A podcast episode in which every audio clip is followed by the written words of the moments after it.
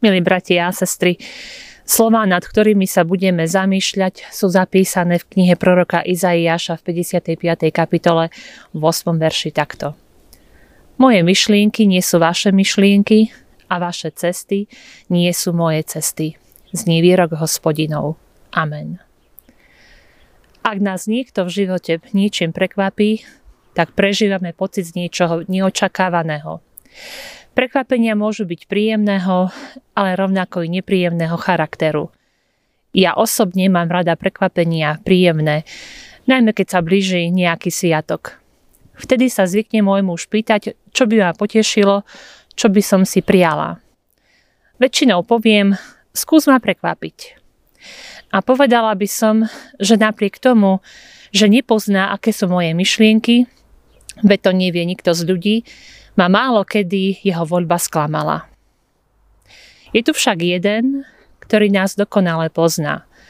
Vie o všetkých našich túžbách, pozná naše predstavy a vie, čo všetko by sme od života chceli. Všetko, čo môžeme vo svojej mysli ukryť pred druhými ľuďmi, je však pred ním odkryté. Je to náš pán. Boh, ktorý nás nieraz prekvapuje tým, čo pre nás pripravil. Niekedy ani netušíme, že tá jeho cesta pre nás bolo to najlepšie, čo sa mohlo stať. V Biblii čítame o tom, že Boh robí neočakávané veci, niekedy až neskutočné a nepochopiteľné.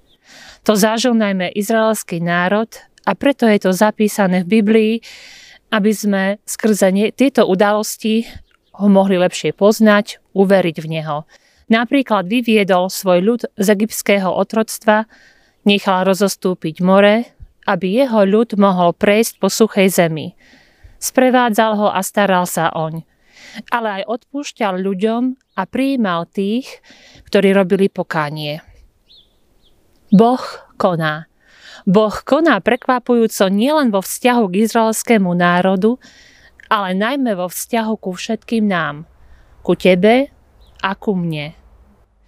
Najviac si to uvedomujeme počas Vianočných sviatkov, kedy si pripomíname narodenie Božieho Syna.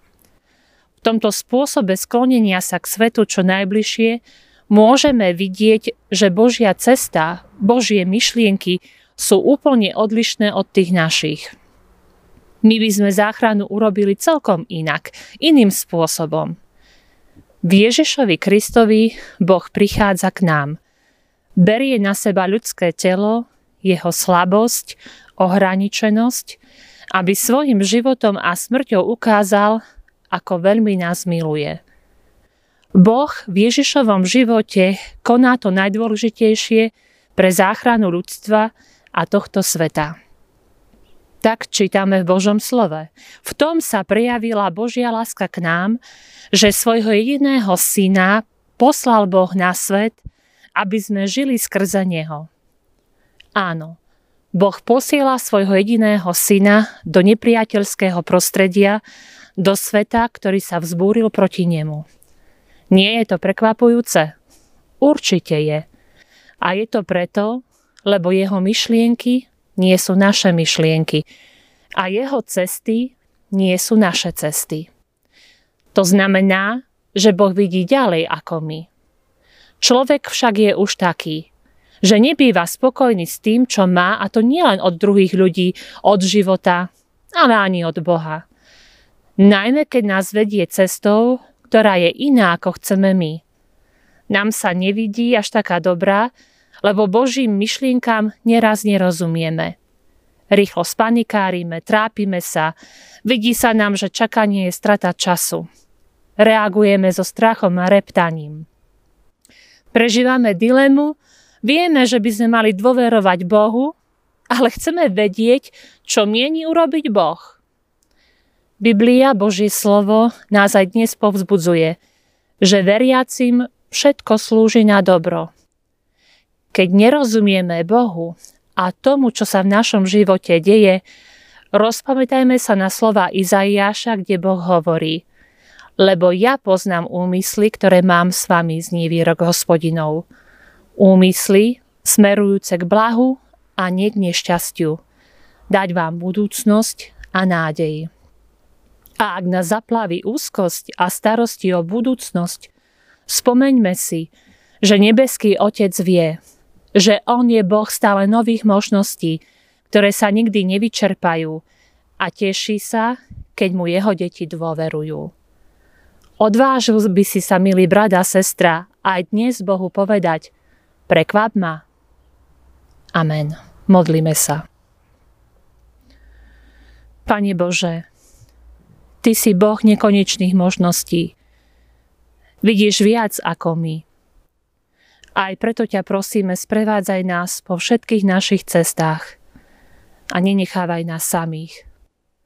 Bdej nad životom našej viery, aby sme nepochybovali, že aj keď nás vedieš svojimi cestami, nemusíme ustrašene pozerať vôkol seba, lebo oni končia v dobrom a v požehnaní. Amen.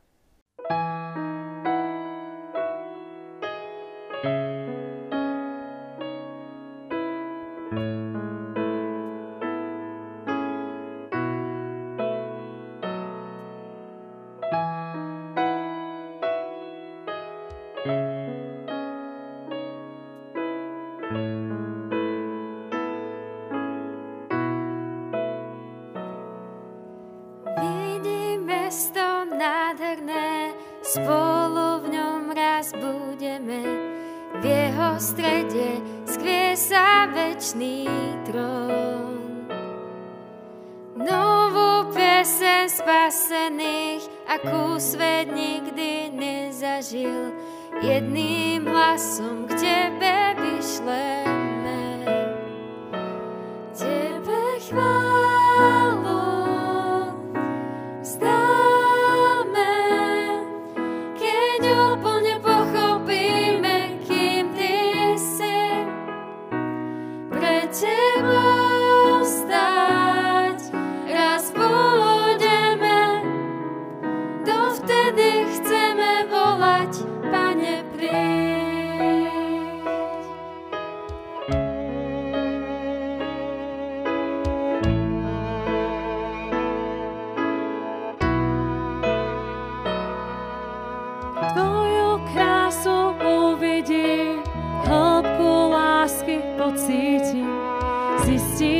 Ťa stálo mať ma späť.